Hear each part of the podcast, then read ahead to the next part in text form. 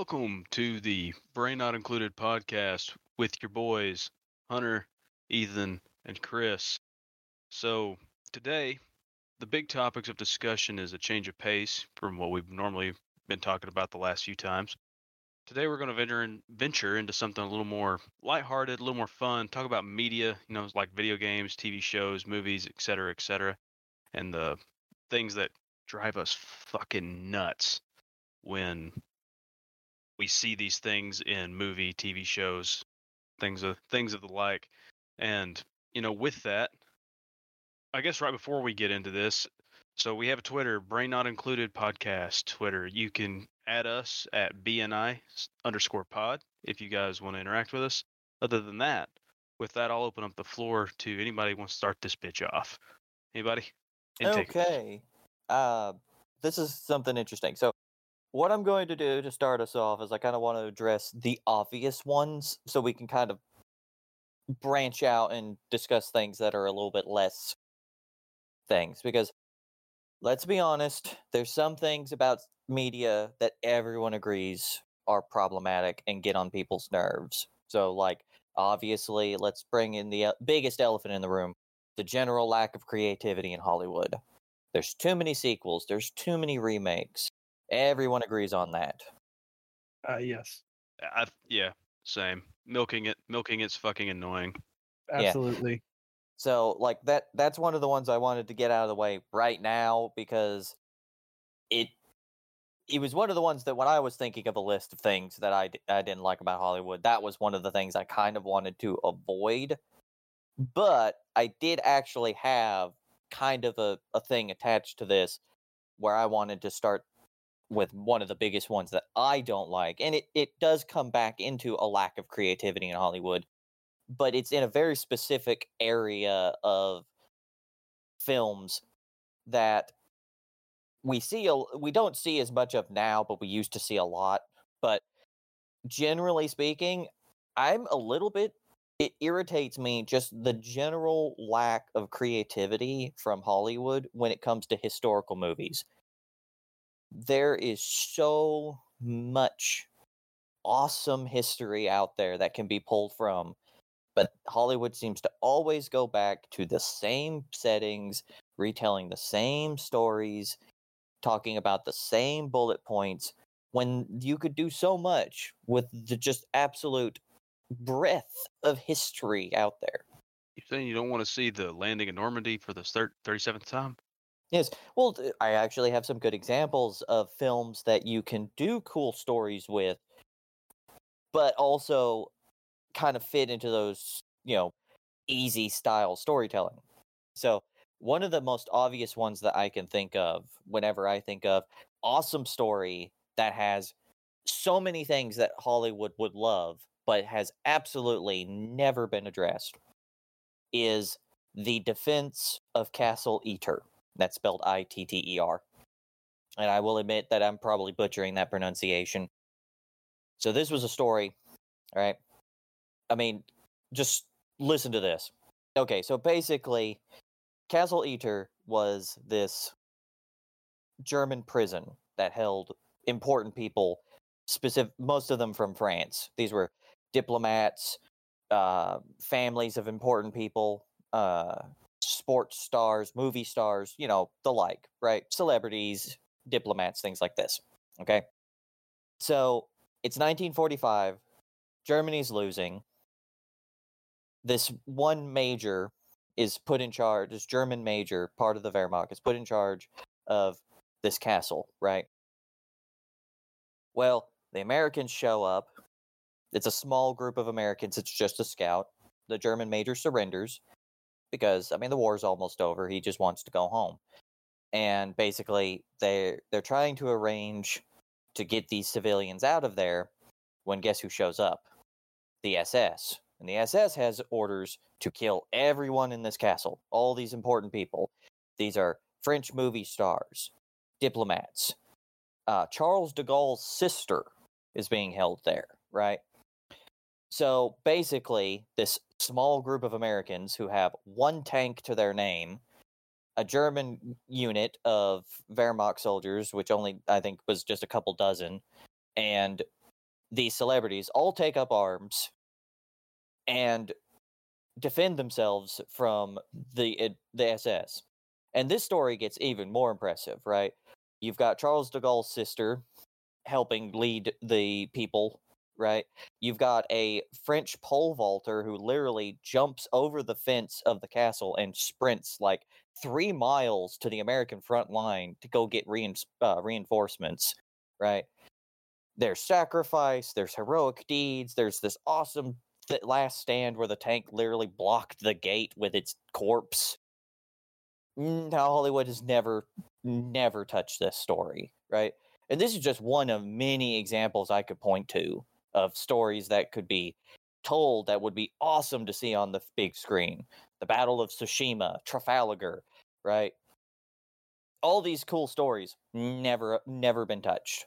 And I think it's generally because Hollywood either just doesn't know of these stories or they just don't care.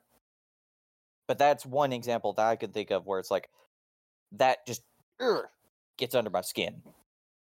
I mean, I think one of, one of the bands that I really like, right, Sabaton, does a lot of war ballads, and um, they have a lot of songs about all different types of battles. Like if you're just specifically wanting to talk war movies, right? Um, all different types of uh, can't think of the word.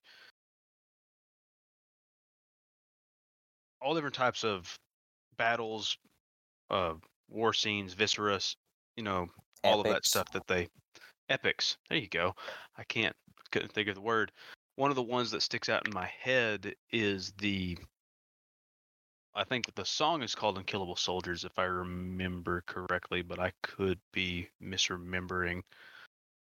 Essentially, the story goes that the Russians and the German the Germans are attacking a Russian fort and using mustard gas in World War One, and the Ger- the Russians that are fighting having to fight through the Russian uh, the German mustard gas that don't have gas masks, right? Their fucking lungs are melting, they are dying, but they are marching through the fog and fighting the Germans through all of the mustard gas.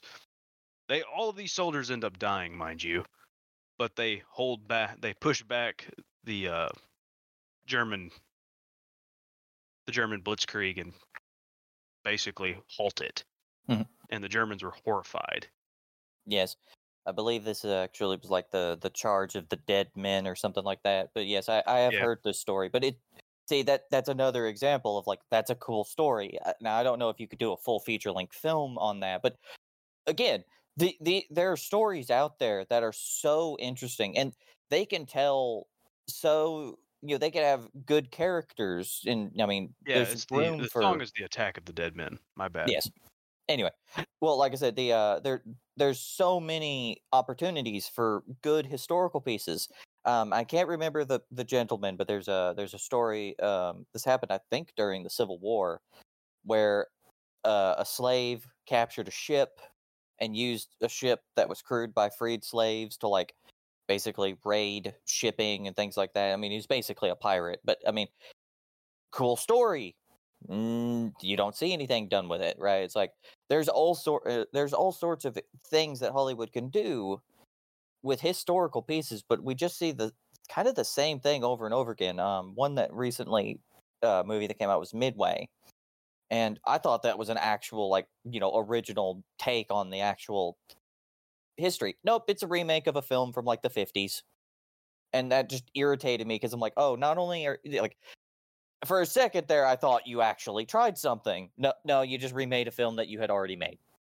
So I mean, I, I feel like that right there could be one that, that kind of drives me crazy is continual remakes, which is back to the the uh, increativity of Hollywood, right, and in and of itself. But the continual use of remakes drives me insane.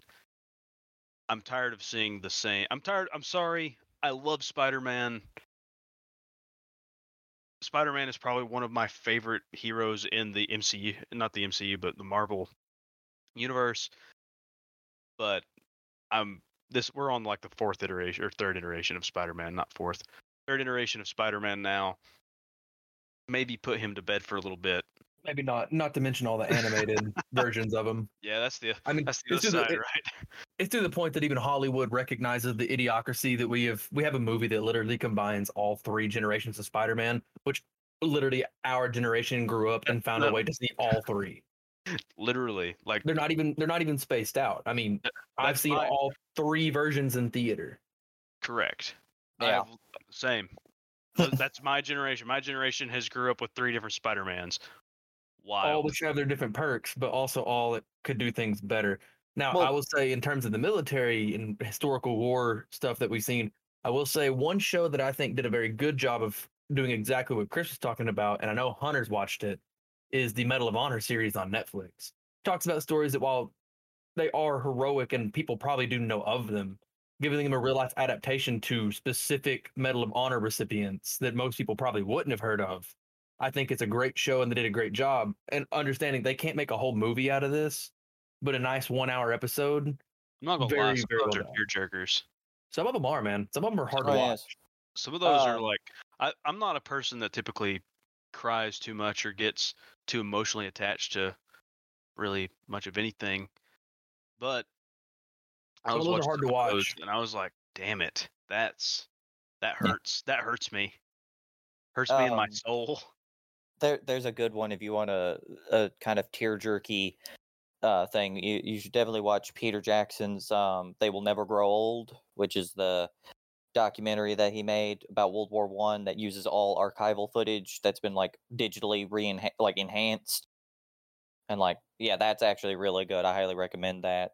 Um, and and I guess that kind of rolling into the historical um historical topic since we can kind of lump this in in the historical topic one thing that drives me fucking nutty it drives me insane when I see this shit is misuse of equipment I hate that I hate misuse Oh. of equipment and for instance and I don't like plot armor either and I think I can kind of tie this in together and one one perfect example of not of misuse of equipment, but of proper use of equipment is in The Mandalorian. If you've ever watched the Mandalorian TV series on uh, Disney Plus, then you know exactly what I'm talking about. If you haven't watched it, totally recommend watching it.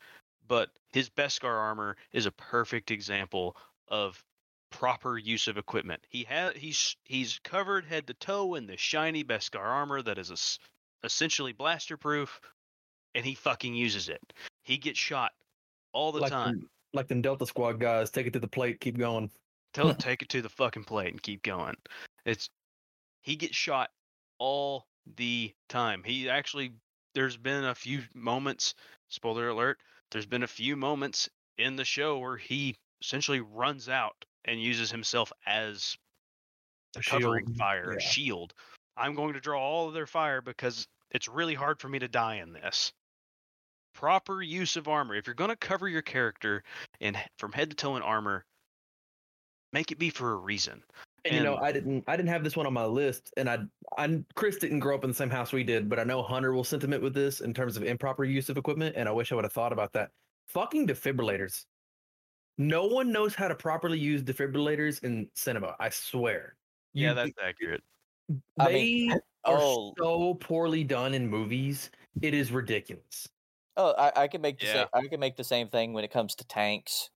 Like tanks in media are either unkillable, unstoppable things that are that charge into the battlefield, unsupported, mind you. Which, if i- any uh, any tanker here listening to this is going to tell you that that's a very fast way to lose a tank. But Yeah.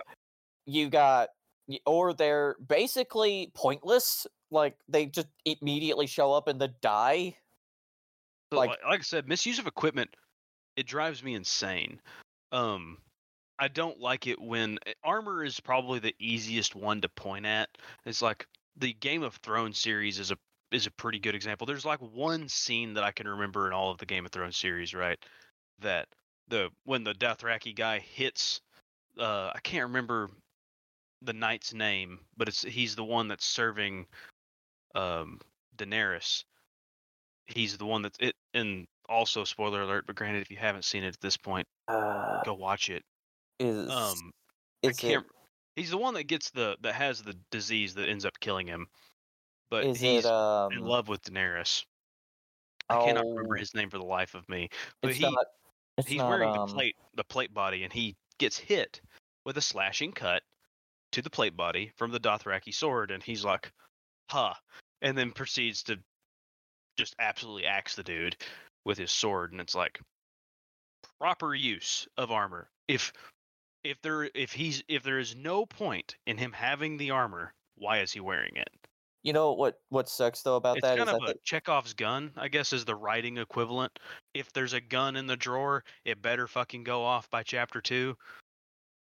So if I remember correctly, that scene is from season one, isn't it? oh man, you're asking. It's been a long time. Because I- Season I- one or two, probably. See, what irritates me is um later on in the series, they just completely drop that, and swords just become lightsabers. Like there's a there's a scene I remember yeah, that's where kind of what I'm getting at. Is like swords become lightsabers, right? And they just start chopping people up, and it's kind of Yeah. like, what the fuck? They're, where they- what's the Yeah. point in the armor? They're, like- everybody's wearing chainmail and plate. What the fuck's the point of the armor if everybody just instantly dies the minute the the swords come out? Like, take your armor off, you'd move a hell of a lot better.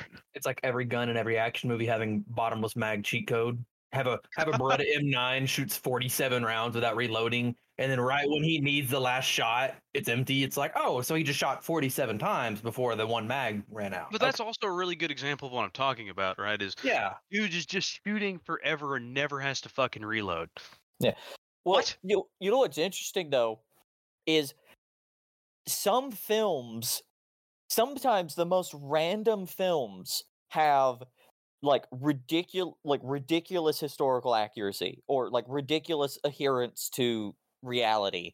Um, one that I can think of, and I do not understand why this movie is so accurate with its stuff, is um, The Mummy from 1999 this is something that you probably won't know unless you you're really into guns like I am. But Well, uh, that's actually something I will I do want to bring up after this. But I'll let you continue.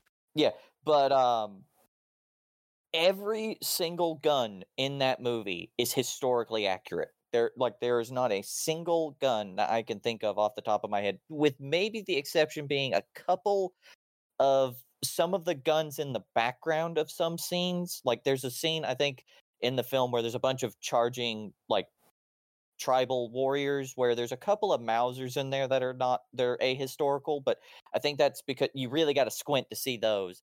But uh like 98% of all the guns in that movie are historically accurate down to the fact that they use the the right year of guns. Like there are no variants of guns that were from previous years again except for maybe a couple of Mausers.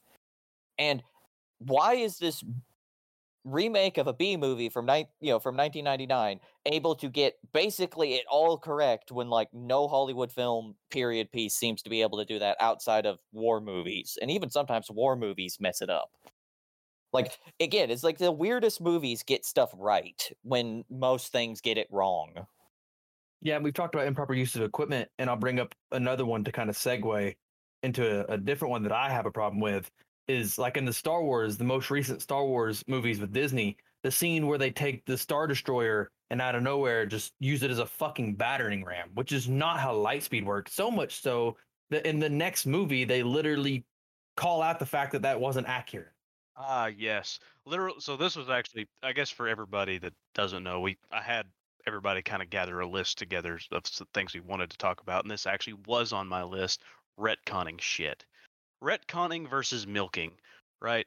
When to just let the story die versus when it's time to roll back on something, right? There, are, I don't even know how many times there's. I'm not gonna lie, just by bringing up Disney Star Wars, I covered about half my list. I mean, like I because I gave examples for what I was going to bring it up with and how I was going to segue. One of mine, I have it listed multiple times. Over fanfare, Solo did it.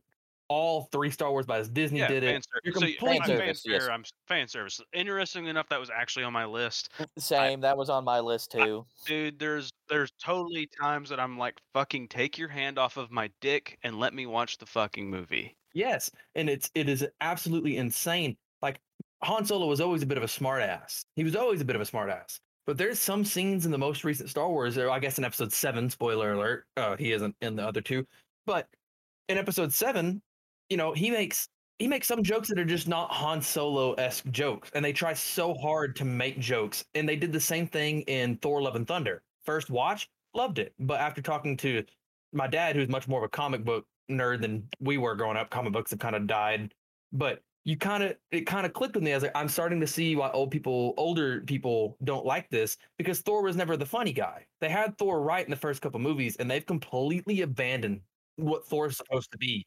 What you're talking about isn't fan service; it's flanderization. That's a that's a different thing, but that's actually a big problem. That's on my list. Kind of like fan service. flanderization. right is like when you're watching that seventh movie and they're constantly calling back to the fourth movie. Yeah, that's what Yes. I, and I, I'm talking about. That I'm kind of segueing between the two, but they do it in Solo. I think more than any of them. Solo is fucking atrocious about fanfare. Yeah, flanderization though is really bad. You brought up a good point because, like I said, I was going to talk about flanderization. Boiling a character down to like their most basic traits and then just going whole hog with them.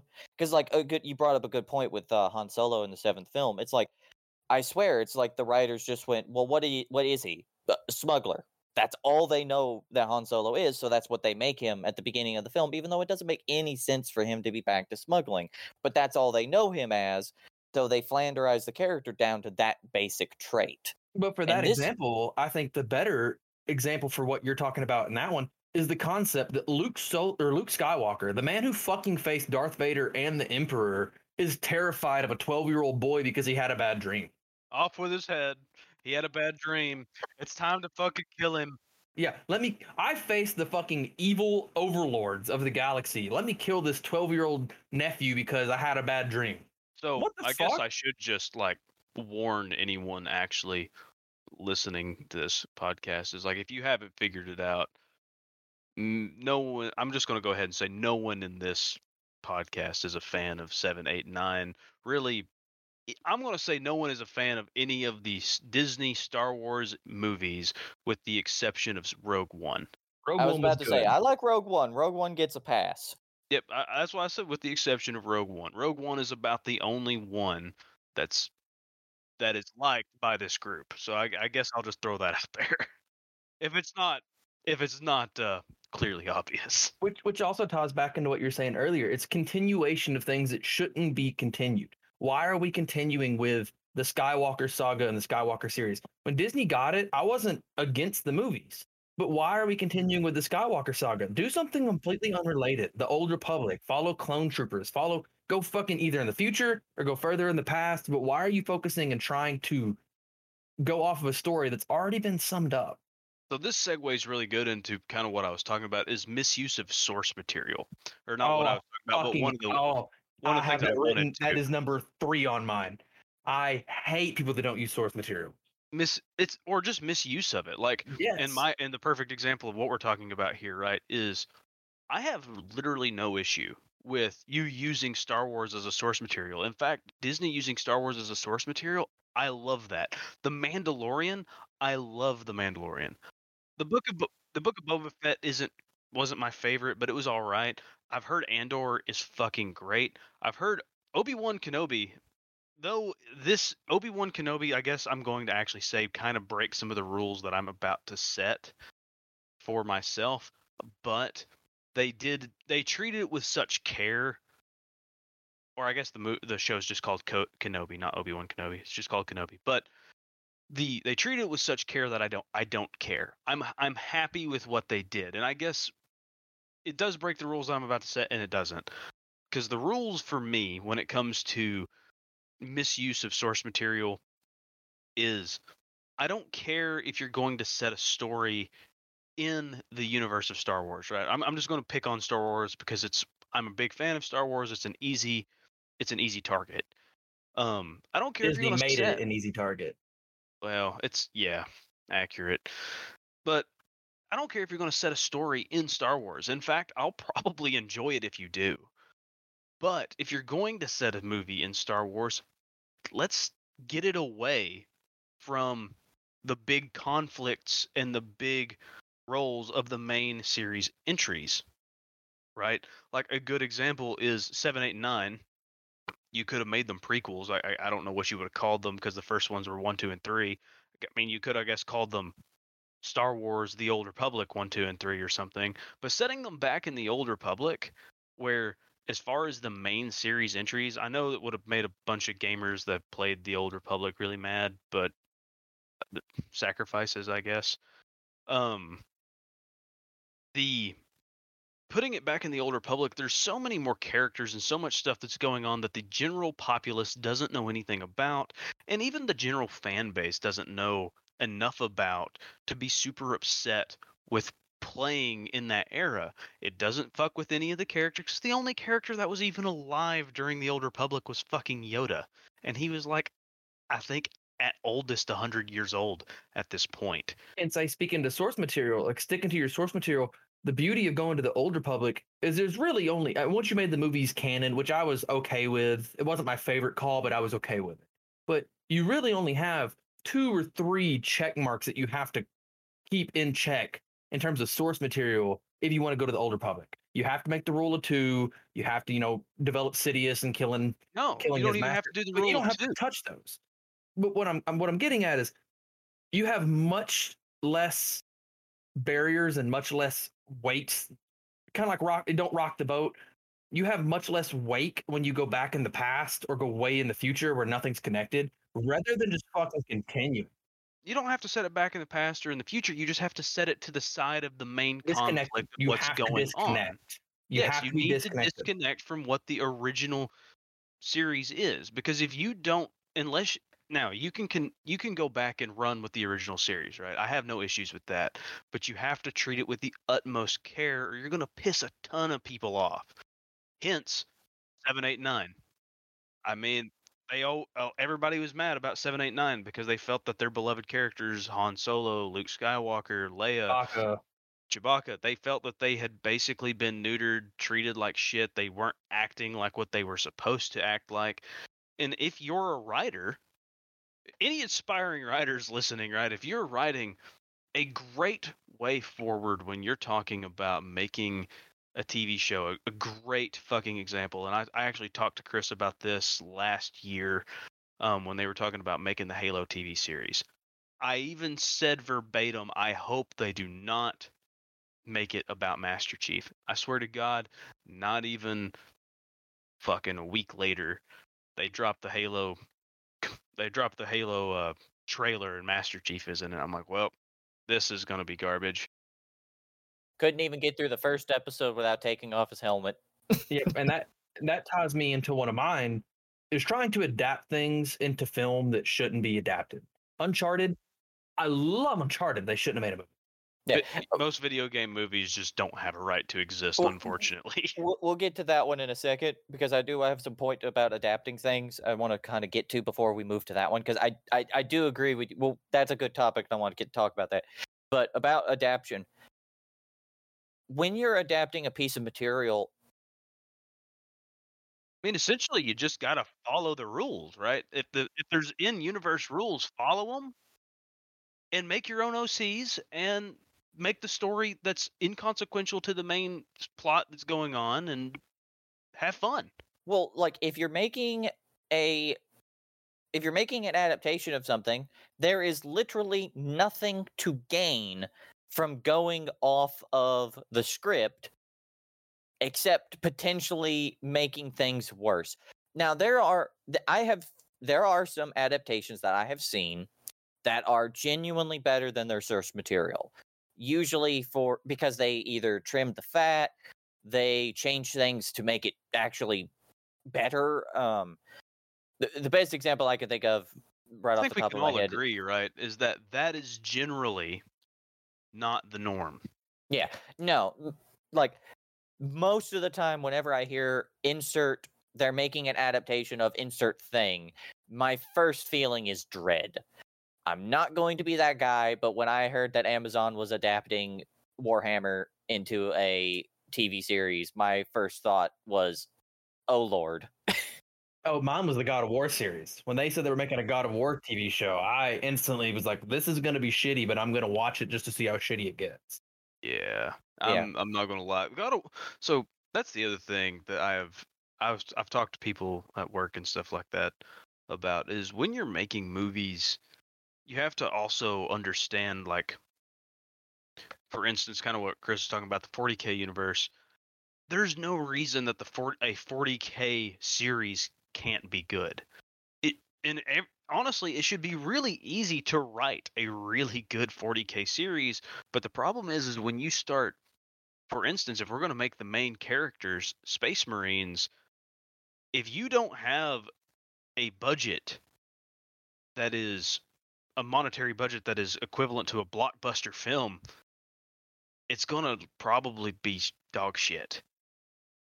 Well, this is something I can think of where it's like there are some pieces of media that I can think of where it's like it it it boggles my mind about how they can make these things bad because it's like it, you shouldn't have like there shouldn't be a chance to mess things up like you know you bring up the the 40k right? There is such a wealth of things that you can draw on from the 40k universe that I genuinely doubt that if somebody was actually versed in the lore, actually knew what they were doing, there shouldn't be anything that you couldn't like grab a thing where it's like, well, we want, you know, strong female representation. You have the Sororitas. We want um strong depictions of you know camaraderie and things like that. There's all sorts of things. If you want Kind of going back to what I was saying, right? Is like all you have to, because, and even more so with 40K. Mhm. 40K is all about role playing. Literally. It's a it's a role playing strategy game. That's yes, where it started. And I think Um, that's, that's what's beautiful about that is you can do whatever. and all you got to do is make your own story. It can literally take place on a podunk planet in the middle of nowhere that no one's ever heard of because you can make it up. It can feature an art what eh, whatever army you want it to feature. I mean, it needs it, as long as it follows the established rules of four, of 40k. You're good. You're And- Gucci. A- Yeah. And see, I think that's what makes 40k is you're able to do it. And so, kind of tying this all, I think this all kind of ties a little bit in back to what I was saying about source materials. Like with God of War, you can't do that. It's not role playing. God of War's story has been cemented. We know it. You can't change it. If you change it, you're going to piss people off. And yes. now I think that we've all done our, we all in this group, I think, have done our fair share of dunking on the Marvel Cinematic Universe, especially recently. But one thing I will say that actually I really enjoyed was in the most recent adaptation of Spider Man, although it has been beaten into the ground. I love that they didn't even try to do his backstory because Tobey Maguire did parts of it right, parts of it wrong. The Andrew Garfield version did parts of it wrong, and they did some other parts right.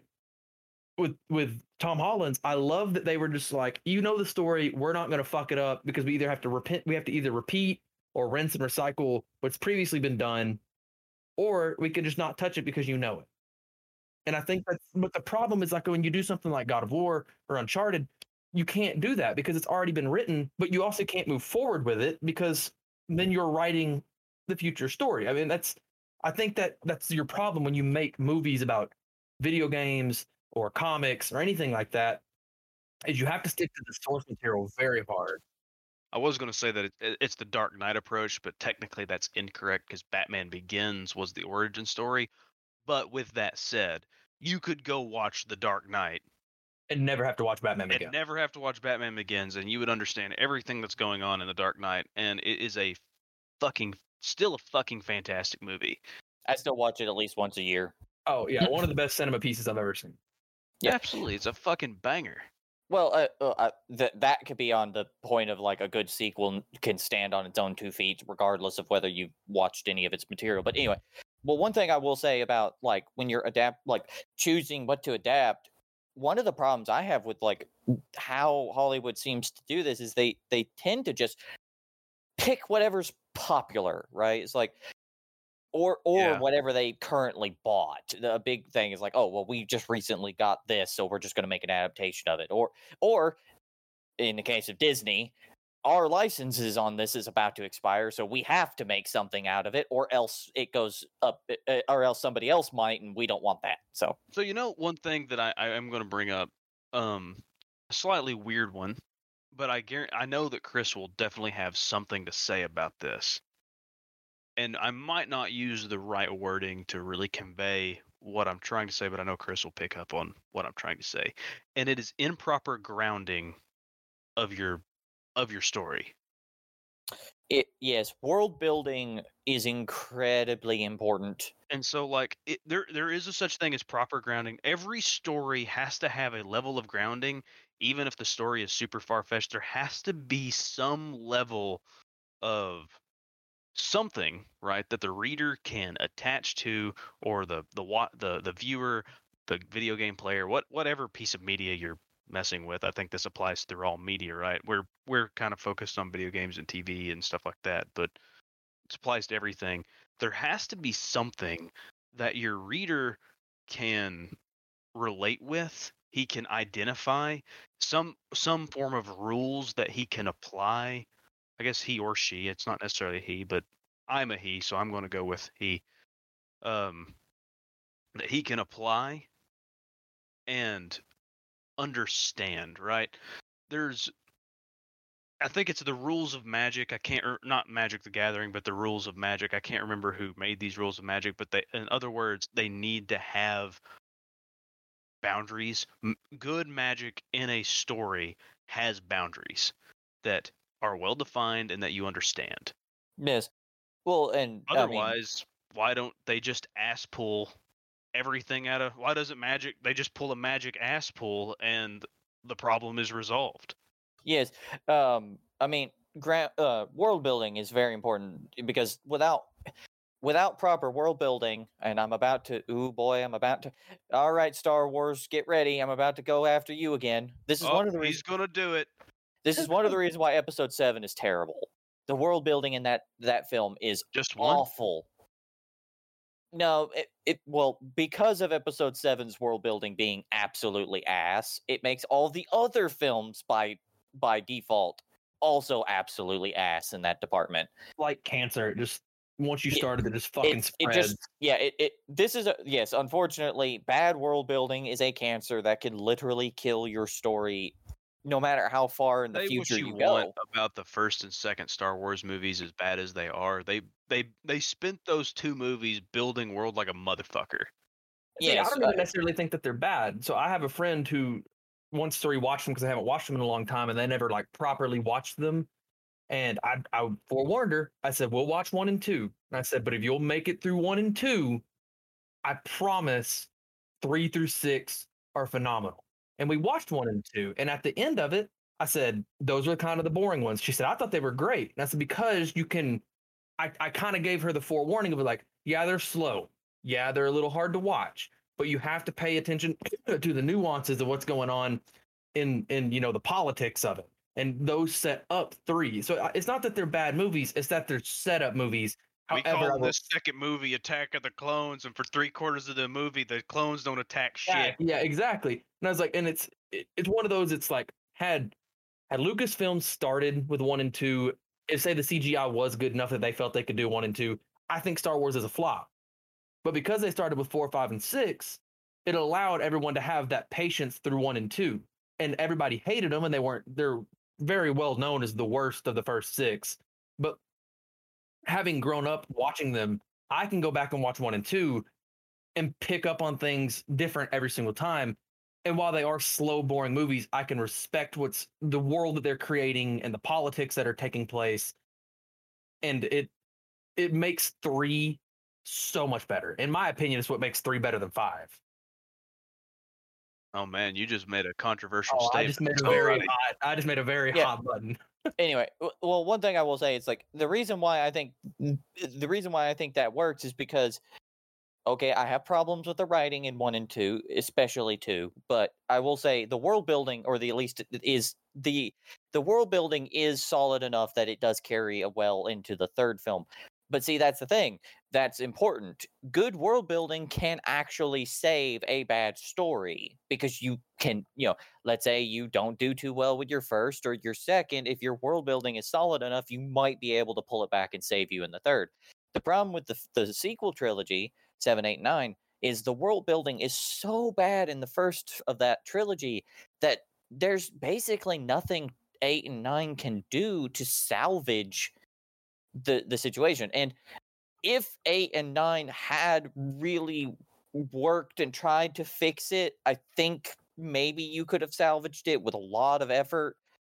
But the thing is, is that that's the problem with seven is it just left it open to be worse.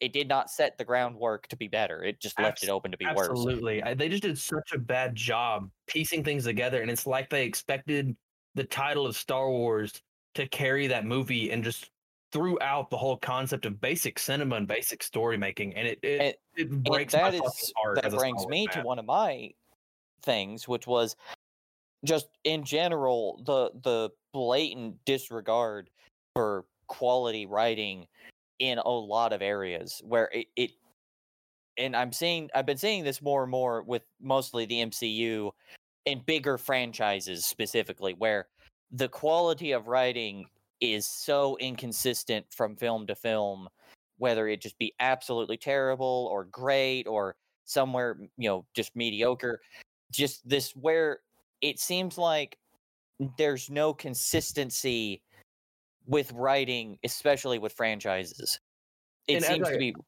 yeah go ahead as I was saying about Spider-Man earlier, how I, I loved what they did with Spider-Man. It seems that the MCU and Disney with Star Wars, Disney because the I, also on my list, Disney's monopolization. They own fucking everything. But it seems Disney specifically has tried to continue to do that with things. And some things you can do that with. With Spider-Man, we know his background. But with 7, 8, and 9, it's like they didn't do any world building because they expected it's Star Wars. You know the story. We're just gonna start. A- and that's not how that works because we don't know the world we don't know the story for this you're building this story and it's like they just said fuck all to that. We're not going to build any story. But then they'll come out with a movie that's an absolute masterpiece where they build this perfect world. And then the next movie like doctor strange. Doctor strange is a great example. The first one fucking great. The the uh, multiverse of madness god awful they did no service to themselves. They wrote this beautiful story created this beau- beautiful world, created this beautiful creation in the Doctor Strange movies, and then it's like they just completely fucking threw out any concept of story writing. We're like, yeah, you know what's going on here, right? No, because you didn't do anything to to recreate it or to enhance it. You just, yeah, y'all know what's going on, based purely on namesake. It's it's like they just take the name of a movie or take the name of something. They're like, this will carry the fact that we can't write a story or build a world for shit, and that annoys the hell out of me. Fair enough. I mean, I can't argue. I mean, it's at a certain point you got to stop expecting the namesake or the title of something to carry your story and just do your job and just write a story and remain, even if it's going to be consistently mediocre, remain consistent. I mean, that's the that's literally the the definition of milking, right? Is that they're hoping that because I slap Star Wars on it or because I slap Avengers on it, Marvel on it, And, and to stop picking on Marvel and DC and Star Wars for a second, they're the Uh, I mean, they're the ones that are the most they're the easiest ones to pick on oh, because they the are. But I it. think I think I can say one that tops it, and everyone in here will agree with me. Ubisoft and Assassin's Creed. Oh yeah. What, what Oh, are we yeah. on now? What are we Oh, on? yeah. Assassin's Creed, Assassin's Creed 15? Yeah, what are we on? Step it up 89? Jesus Christ. How many of these are we going to fucking make? Uh, Guitar Hero got that way after a while. It got stale. But now Yeah. I would love for a classic Guitar Hero game to come out. It's been a while. You can re release it and do kind of the same formula. But like Assassin's Creed, it, they've completely fucking neglected the story they Alright, started. I'm gonna say it. I'm gonna say it. John Wick. Yeah, they've gotten carried Yeah, away with the John we're, Wick we're films. getting yeah no uh, yeah John Wick. well I uh, know uh, everyone loved it. I I understand, but What, what are we on? The fourth movie now? something like that. yeah it's the and I mean, how many how many people were going to kill in the name of this damn dog? well well well I, I want to point out and this is something I think about is like um You've got- you've got a lot of you've got a lot of films that really didn't need sequels, but they Yeah. just decided to make sequels. Yes, Hunter. I'm the- just, I'm still laughing at that. How many, how many people are gonna kill in the name of this damn dog?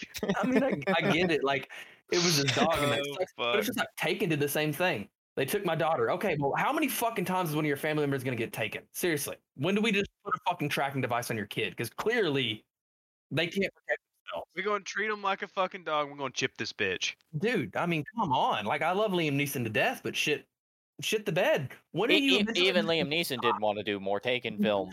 No, absolutely He- not. He fucking got taken, didn't he? In the third one. Yeah. Well, let me let me point this out for a second. It's like this isn't this isn't exactly new for Hollywood, by the way. Oh There no. were four Dirty Harry films. Actually, I think there might even been a fifth one. How It's many like lethal they- weapons were there? Uh, Exactly. Like this I is think not. like eight. I think it was Lethal Weapon eight. What was Uh, that? What was I- that movie that they kept? The Expendables. How many fucking Expendables movies do we need to see? I think there Well, three. I mean, think about. oh, Good lord, how many Die Hard films have there been? The point is that Hollywood generally does this eh, too much, but in this, I mean, uh, I, I know we've kind of just not gotten away from lack of creativity, which I know we started with the whole thing of let's not harp on the lack of creativity, but boy, have we uh have we gone on have we got lost in the sauce on See, that one? I know you started with that one, but I have my example for unoriginal, like unoriginality in cinema. I haven't even pointed it out yet, but I guess I'll go ahead and do that since I brought it up now. Oh, we the- haven't even started. Okay, Oh, let's. the- we'll, just- we can just kind of come over this one because we I think we've done a fair enough of shitting on these people. But DC and Marvel, and I'll even lump Star Wars into this because it's owned by Disney and they do the same shit with it. DC couldn't make a fucking movie to save their life. The Marvel Cinematic Universe was taken off. DC all of a sudden decided to do their new 52 in TV series with Arrow. Arrow was a huge success. Flash was a huge success. Out of nowhere, the Marvel Cinematic Universe is like, hey, hey, we like this. What are we gonna do? WandaVision. What are we gonna follow that up with? Luke Cage. Oh, what are we gonna follow that? up? With? No, that's not Yes. true. They started with Daredevil. Oh, As a- I'm sorry. I had the Agents of timeline a little. I- fucked I'll be. I, I also want to say, let like, me- Now, see, I think that that's important because WandaVision was okay. Daredevil was actually good. Well, okay, I'm gonna I'm gonna take a moment to I'm gonna take a moment to kind of step back and say this here, but like eh, the argument of like, oh well, if these are all started off good and then they got is like a lot of these were just mediocre at best, and we've kind of accepted well, like we've tried to retroactively make them good or bad. Realistically, we just kind of have to accept the fact that this superhero as like the superhero trend has gotten way out of hand it's oversaturated it has filled the market to the brim and it is actually starting to kill like kill itself Okay, so you know what other But- trend has even- also gotten? even they've even brought this into Star Wars. I mean, yeah, Oh, no, we- yeah. okay, DC had a good run with TV shows, and we can't make a Star Wars movie for dick because we can't read the own fucking source material we have. So what do we do? Make TV series out of it until we get their trust back. I'm also and- going to be that guy. You know what other, uh, what's the word? Trend has been oversaturated to the point of like nauseum. Operators. Operators. oh yeah and what I mean by that is like Navy SEALs, if you want to call them operators, Delta Delta Delta Force, um, SEAL Team Six or DevGru, CIA operators. well that actually that actually How many ties movies, into TV shows have come out recently that are about quote unquote operators? or former operators or current operators or yes um just That, in general. It's almost obnoxious how much how media coverage these super secret groups of military fighters have. well I, I, i'm gonna be that guy it's like uh, it's a lazy writing technique of name how many main characters of modern tv shows can be summarized as former operator former cia former fbi former Name nsa drop Delta Force. This is why he's badass. yes it is a lazy lazy technique to make a character badass without having to actually do anything to make him badass it's just why can he do everything well he was an operator Well, it's like I said earlier. It's it, you let the name you let the namesake carry your story because you're too fucking lazy to write a story and build a world. It's easy. It's a cop out. It's we start this and why can he do this because he's a seal? Like, can we please have cops who are just cops? Like, like remember when cop shows like the main character was just a good cop like he, he didn't have to be a former NSA Black Ops Special Forces guy to, and that's why he's able to do everything perfectly. He was Like, I just a understand that that's- cop. Yeah, like I understand that that's not every show, but like there's a lot of shows where that's like the norm. Is like, why is this guy awesome? We're not even gonna make. We're not even going to go through the effort to show you why he's awesome or anything. We're just gonna episode one. He's awesome because he's former. You it's know, like a, it's like applying for a job and just putting one fucking thing on your resume, just writing something on a piece of paper and sliding that into your resume. So I'm going to go ahead and like jar this conversation a little, even though eh, it, it, I feel like this ties in here. It's Hmm. just a weird place. It tied in better with the superheroes, but one of the other things that really does drive me fucking nuts is power scaling, and the Oh, or the lack thereof. Yeah. Like I, I could I could spend fucking three days talking about this. I love Dragon Ball Z. Don't fucking oh get my me god, wrong. how fucking out of hand are we gonna get? Yeah. oh, oh, oh no, but like no, you you got a good point, Hunter. Like power scaling is an issue even in media where it shouldn't be. Like I said, a good example. You have a i- i- here's a cop. He's super cop. He's super cop because he's got you know this long. Li- he's got a he's got a resume that looks more like a shopping list, right? Someone yeah, at that he's, he's got a resume that only the CIA could love, and so to the point that they like contradict contradict themselves. It's Hmm. like he was a Navy SEAL while also being in the Coast Guard, while also being a detective, while also being in Black Ops, while like Has things that anyone he asked why this couldn't do. motherfucker is this overqualified and we still hired him? Yeah, Well, my my question is also why is he not like eighty fucking years old? Because unless he spent like six months in each of those, he he really has like because That's that's, the thing. saying. It's like these are these are group like you might have a guy who was like shouldn't have been hired because he can't hold a stable job. exactly dude's had seven overlapping careers in intelligence in the military, and some of which he literally physically and due to legally could not do most of these together, especially not at the same time. Guy's like 32 and retired after being KGB, Navy SEAL, Spetsnaz. like, it makes no fucking sense. well like yeah, it gets really bad because there's um this is actually something that was getting really problematic with uh Arrow after a while where like good lord how long Arrow. did he actually spend on that island because he keeps talking about all the things he did but you we're like se- we're se- we're seven seasons in and we're still fucking having flashbacks we ain't seen about that goddamned island.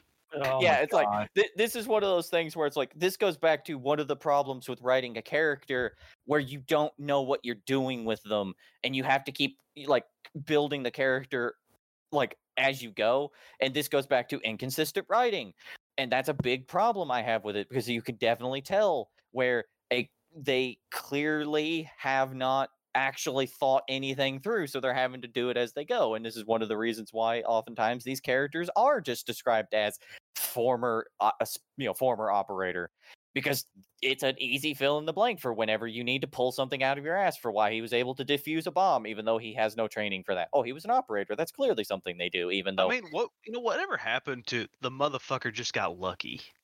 Yes, and well, like one of my one of my favorite examples of how you can do this and do it well is actually some of the earlier, um, some of the earlier, like I mean, it's kind of I could agree it's la- I could agree it's lazy writing, right? But that's literally when you're talking about the Halo series, how they wrote away why Master Chief was so fucking good at what he does. He's just fucking lucky.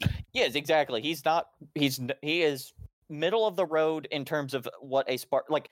They basically make a point that he, as a Spartan, he's pretty well middle of the road, but He's he has literally there's nothing special about this guy as far as Spartan twos are concerned. He just everything seems to fucking go right for this motherfucker.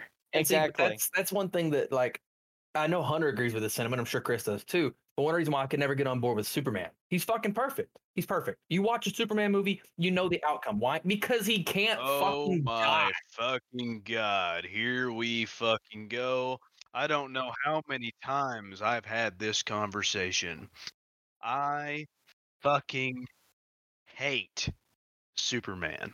Yeah, and while he's not a recent, you know, this isn't a recent issue. This is source material. This is from the comics, and this is correct. He shouldn't have been written that way in the first place. I don't give a he's fuck fucking what anybody says. Superman should have been Homelander. If you've ever Oh, watched yes! The Boys, fuck yes, fuck yes. Homelander is Superman, or is what Superman should have been. have yes, absolutely. I, I will say that I one of okay, so I'm going to be on the defensive here for Superman. You're when he lose, but I as a uh, one of, one of the best things about Superman is when he's written when they actually know what they're doing when they're writing him. It's ta- it's it's focusing on the humanity rather than the actual superpowers. Because one of the best things about Superman is having a godlike character who is down to earth, who does actually care and try and be the best person he can, not because he not because he's told to or he's obligated to, but just because that is the right thing to do. And one of the best examples of this is All Star Superman, where Superman finds out, and this is spoilers, but where he finds out he's dying, and rather than basically, you know, mope and complain, he still does his job. He still goes out and saves people. He still makes sure that the day is saved. And at the end of the day, when it's time for him to go on, one of the last things he does is to basically make sure that people like Lex Luthor, who want his power, who seek his power, understand what that power meant and why he was impor- why it was important more to be human than powerful. So and I this is what and that's totally one of the reasons that the where Superman is written, where Superman lives and dies, right, is it's in the mind game. It's in what it means to be a person and what not just what it means to be a person, but what it means to be a good person. And I think where Superman struggles, where where you lose me with Superman, right, is when Superman doesn't have any moral complexity to him whatsoever. It's a it's a black and white this is what's right so this is what you do and he comes across as a fucking jesus allegory that just drives me insane And see, the best Superman stories, though, they're not Superman stories. They're more Justice League stories or, or like Flashpoint, something where he is corrupted or compromised morally. When Lois i know a lot of people will throw shade at me because i like batman but back to if you're batman if you're writing batman and you do not write a batman that can be seen hugging a little girl and telling her it's okay in her final moments of dying you did not write the correct batman Well, uh, Correct. I mean that's that's kind of the thing with like uh, one of my favorite parts about All Star Superman, which is even though he's dying and actually only has hours to live, he takes time out of what little he has left to actually save a girl who's contemplating suicide because she thinks nobody cares about her. He literally goes out of his way to make sure that she understands that yes, people do care and that just because they can't be here now doesn't mean that they can't always be there at some point and that's kind of the thing is like because he basic this is the thing we're in I, I think the biggest thing we're trying to get at here is between the two with batman superman really any superhero is you have to highlight their humanity because i think some of the worst batman stories have the same problem as some of the worst superman stories is when they he essentially becomes the punisher that doesn't kill people Yeah, it's like I think when some of the best superhero stories are when they highlight their humanity. And even some of the like one of my favorite exchanges between Superman and another superhero is from the Injustice comics, where Superman and the Flash are having a game of chess and they're talking about guns. It's a great scene because both characters are in their element. Both are geniuses. Both are well, they're actually having this game at super speed, but you know, anyway point is is both of them are having a decent conversation with a lot of logic. Superman is viewing it strictly from the perspective of emotion which he typically is a person who likes to think about things the best that it could be. A world a perfect world is one of the things that he likes to think about whereas the flash is cold logi- uh, logical and focusing only on the What just is? this yeah the this basically the logistics of it right? And the what makes that and while i have a lot of problems with the way that superman is written in the injustice comics uh, because they in a lot of ways they just kind of hamstring uh, him into that position to basically because i guess he's the most intimidating character so that's what we have to work with.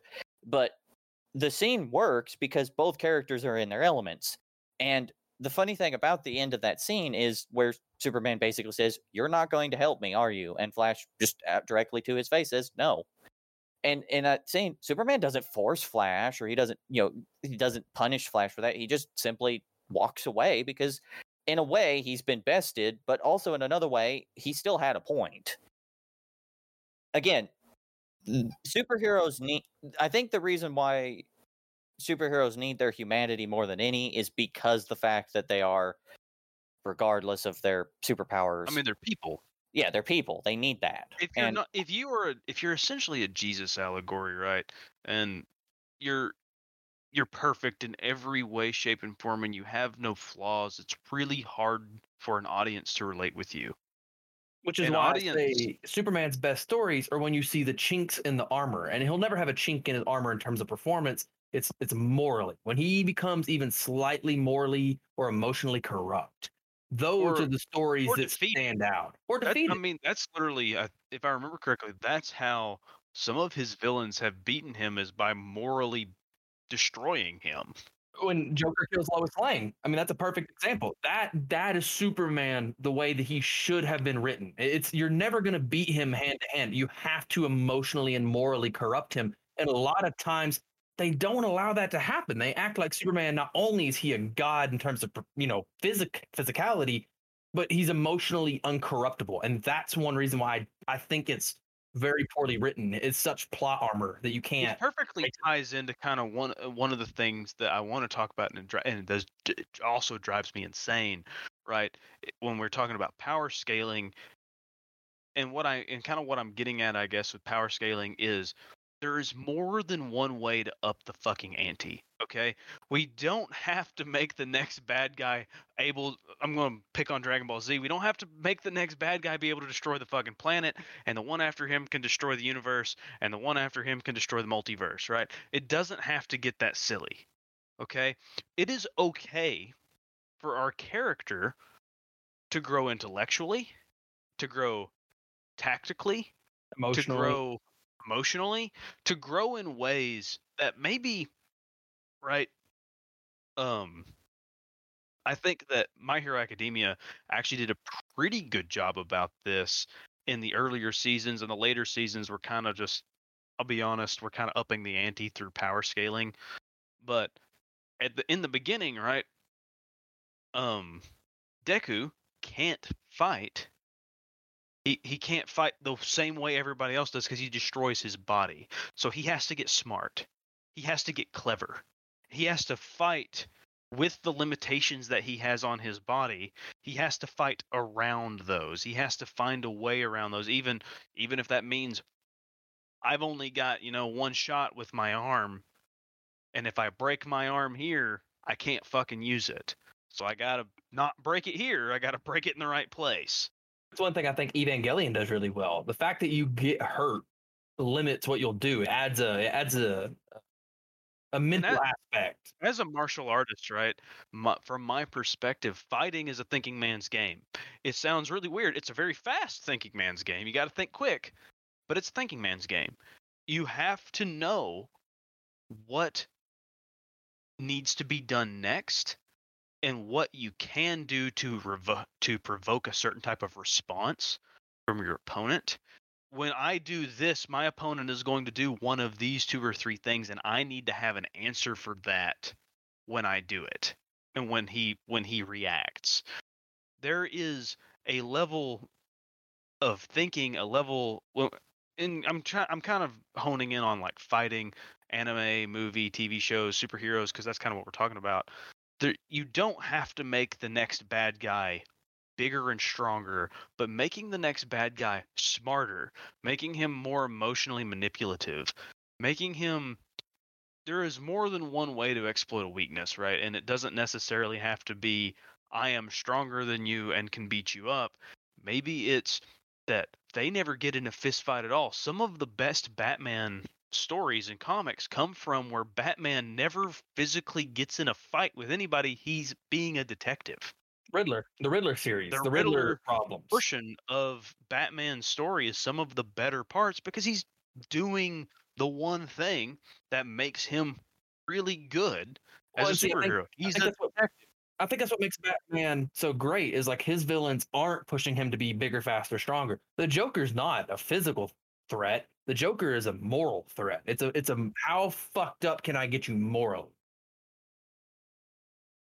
Well, he pushes his code, right? I mean, that's Yeah. the whole thing is that if you won't kill me, I'll keep killing people. people. And I think Dragon Ball Z does that very well because they do get more complex intellectually and the power scale doesn't necessarily skyrocket. I think where they've lost it is in Super. And one thing I love about it is like Tien. Tien in the early Dragon Ball Zs, all of his moves hurt him. So he has to be strategic on when he uses them and sometimes his emotional I guess that's emotions run high. somewhat fair because like Frieza could destroy Namek, and I guess Cell could technically destroy Earth.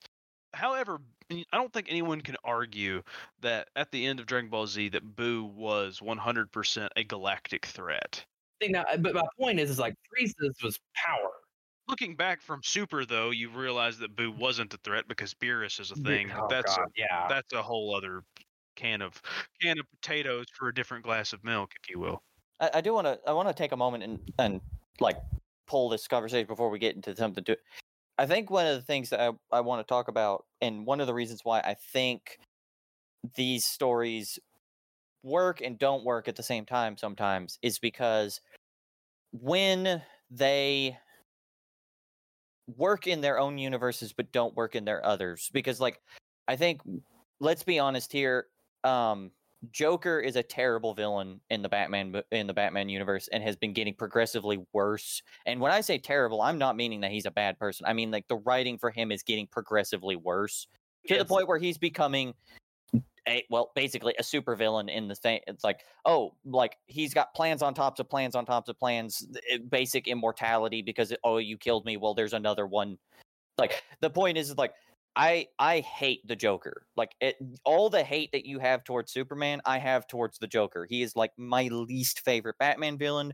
I despise what the comics have done with him by ba- almost to the point where they have made him basically a, a trickster god. I mean, they've pretty much turned him into a godlike character that basically can never be stopped because even if he does die, because someone is smart enough to cap him, oh, he has contingency plans that basically mean that he's immortal now. Yeah, that's a thing in the comics and has been for a while. and see that kind of But, talks to things look- like power scaling. I mean, Yes. Like, but one of the things I will say is like, Batman is fine when it's just Batman.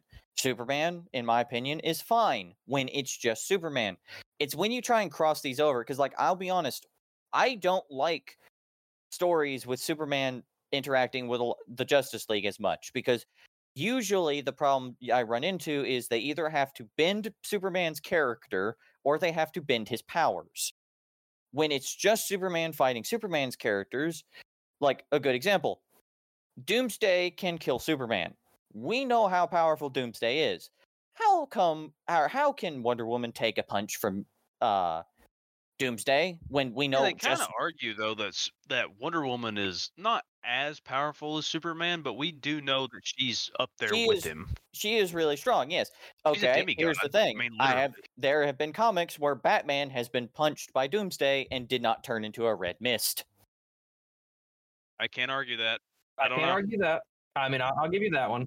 Yeah, but see, these are problems, right? Where it's like I think when they're in their their own universes, and I'm I am going to count them as universes because yes, there's crossover, but a lot of times the crossover is done at basically at the uh, detriment of these particular universes. Because a good example that I can think of is we want Batman to beat Superman.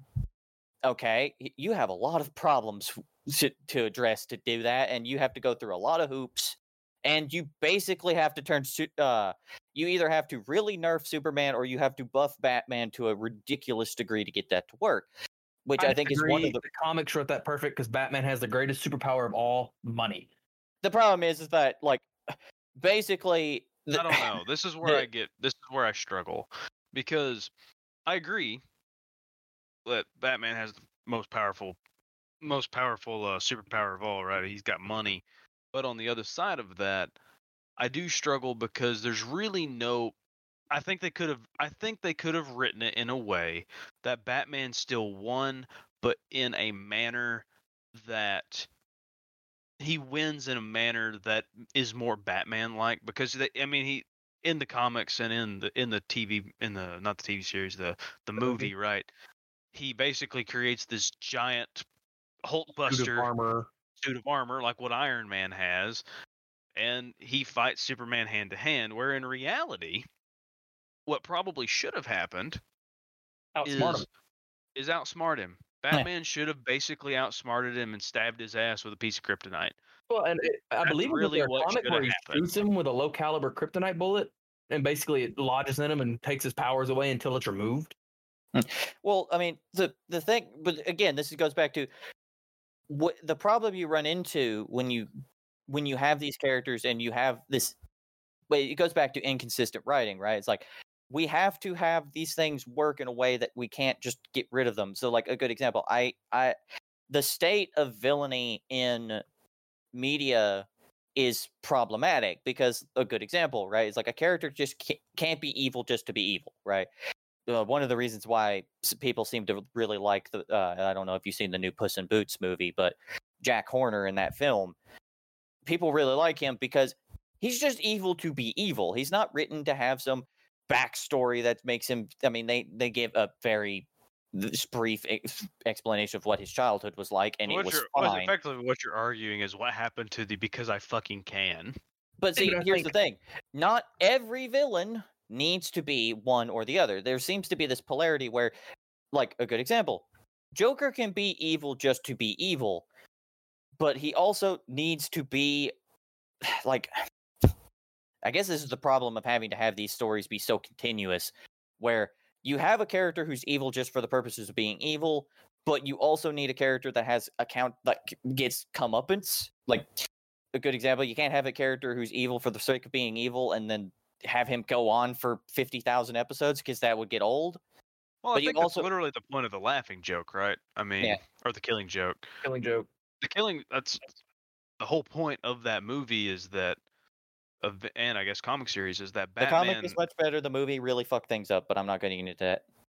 is that Batman gets to a point that I think that really kind of highlights the moral complexity that me and Ethan were talking about earlier with the Joker is the Joker is a force that is going to continue to fucking kill people and he's going until someone puts his ass down it doesn't stop which is a direct it, it clashes directly with batman's moral code Correct. Batman will not kill people, and if and you Joker is so fucked up and doing so many horrible things that you could argue not killing him is morally wrong. Yeah. Well, uh, the same. Uh, the thing that's interesting is Superman has the same. Like, I know it's not harped on as much for Superman, but like he pretty much has the same moral code, and I love it because there's a, a point where he says both both characters have basically said these exact things, where it's not because they don't want to, it's because it's too easy. In the case of Superman, it's too easy. Of course, I could stop every person instantly all at once, right? But that's too easy and that's wrong, right? For someone with my level of power to just go around killing people that, especially when they're no threat to me. With Batman, and this highlights the fact that Batman is also mentally unstable, it's the where does it stop? Okay, he takes out the Joker. Well, well, the next time Two Face takes a hostage, well, why not him? I mean, we can all agree that Two Face is actually yes, he's killed a lot of people, but he does have a severe mental condition that does need to be addressed. At the same time, like it's the when does it stop? And so it's like one of those things where I can kind of see why it doesn't work with some villains and it shouldn't work with others. And I think, I honestly would think if you could do a Batman story right, it would be that Batman, for whatever reason, finally loses it and then basically would throw himself in jail because this would be the only thing that could stop him from just going out and killing everybody.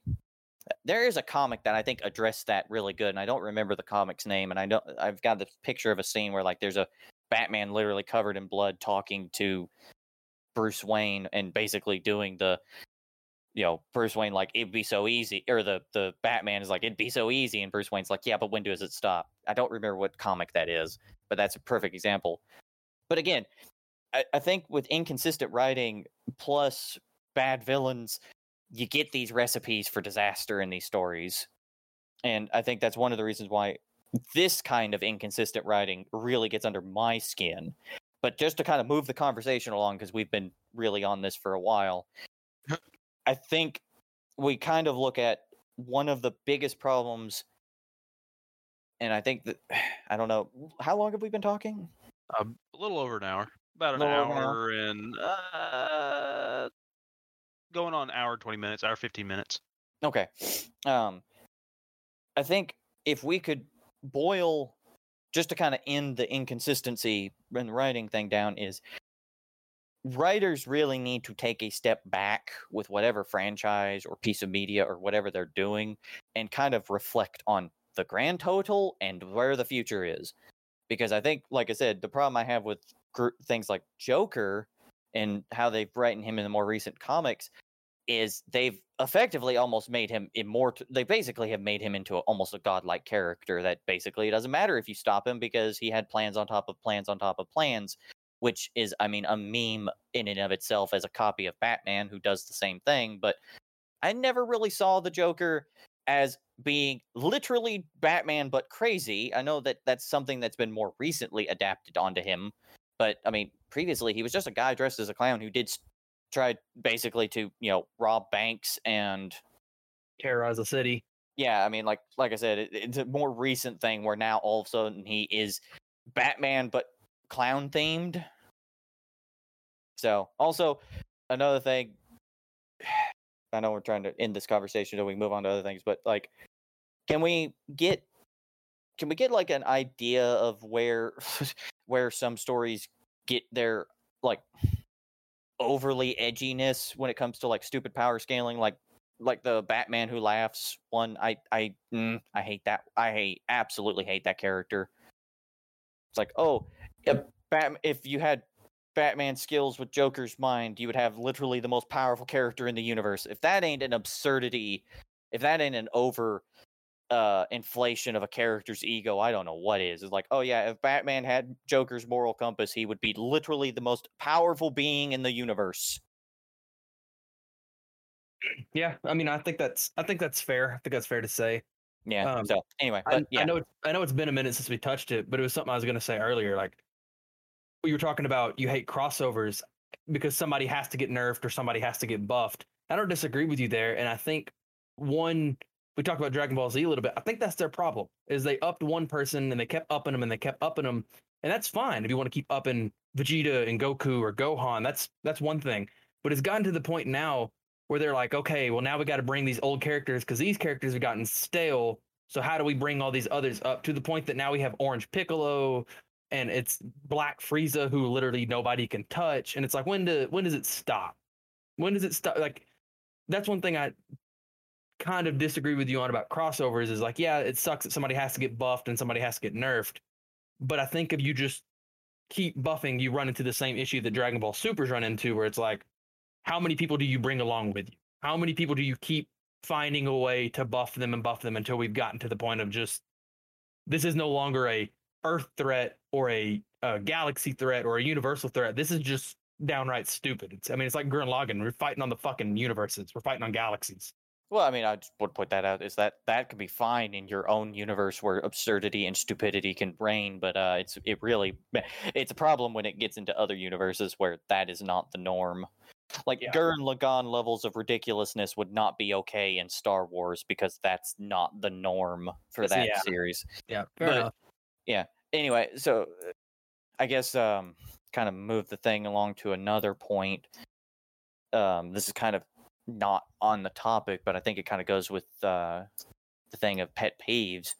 Is one of the problems I've been running into a lot with media is um, an over reliance of source material to get into series and i know we were talking about messing with the source material but like there's a there's actually an opposite problem with that where a game or a fran- uh, tv series or or movie franchise requires too much source material to actually be enjoyable. Like, let's be honest here, if you actually wanted to sit down and watch a modern MCU film, you'd have to go back through good lord, who Yeah, we we've talked about this at work actually, and it's like for you to catch up and for you to just watch Endgame, right? It's something like 23 movies. It's Yeah. Yeah. lot. Yeah. yeah. And that's not considering any source material outside if you wanted to understand a little more about what's going on. If you just want to watch the MCU, we're talking 23 fucking movies worth of um I could be miscounting. I like I said, somebody might fact check me It's, somewhere, it's but well over a dozen. Like, But I mean, that- that, no, you're talking you're talking over 50 hours of just sitting down and watching movies. That's two days straight of watching movies just to watch the last one. yeah, yeah. like, and that's not even like there's There's some things where it's like there's giant plot holes in certain move in some of those films that are only explained because of a TV series. Like a good example, why did like where Fury shows up with the helicarrier in uh, Age of Ultron, like out of nowhere. It's like, uh, how would you know?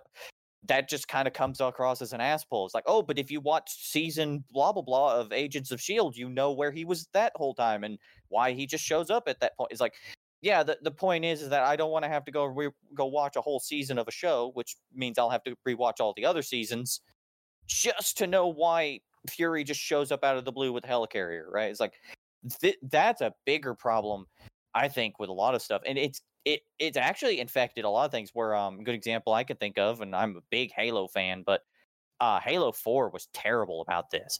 A lot of things about Halo Four and Five don't make any sense unless you've read the tie-in book series that came out around the same time, and the problem is is like there was like three books for, that's like six books you'd have to read just to kind of understand the backstory for four four was the worst about that. There was like six books you would have to read and some of them weren't even out when the game came out. I think it was only like one of the forerunner saga and two of the um two of the spartan stories were out at the time meaning like there was a lot of it that was still missing meaning until those books came out you wouldn't really have known. So like sometimes it's actually the opposite problem where the source material is bogging down your enjoyment Yeah, and I think this is kind of one of my last points, and it's it's a minor one. It's not going to be a big topic one, but I think Disney's really bad about it because that promotes their streaming service. If you want to know what's going on, you have to stay up to date and stay watching this constantly. And the only place you can watch it is Disney Plus for the cheap price of blah blah blah blah blah a month. And one reason why I I I love streaming services, but I also hate them because realistically, both of you, when was the last time you went out of your way to go to the movie theater and watch, say, a Marvel movie? uh That's a hell of a question. endgame. No, that's an easy one for me. Endgame.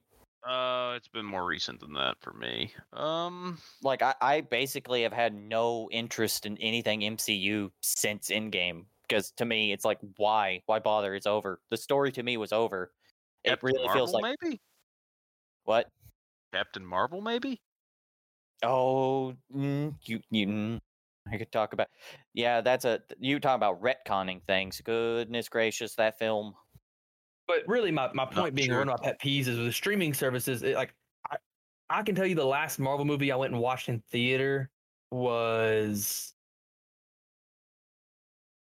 I'm one of my buddies may have just we were sitting around the house bored one day and he's like, "You want to go watch Love and Thunder rather than wait the extra week for it to come out on Disney Plus?" And we went and watched it just because we were in town and it was something to do. But before that, I couldn't tell you because at this point, it's it.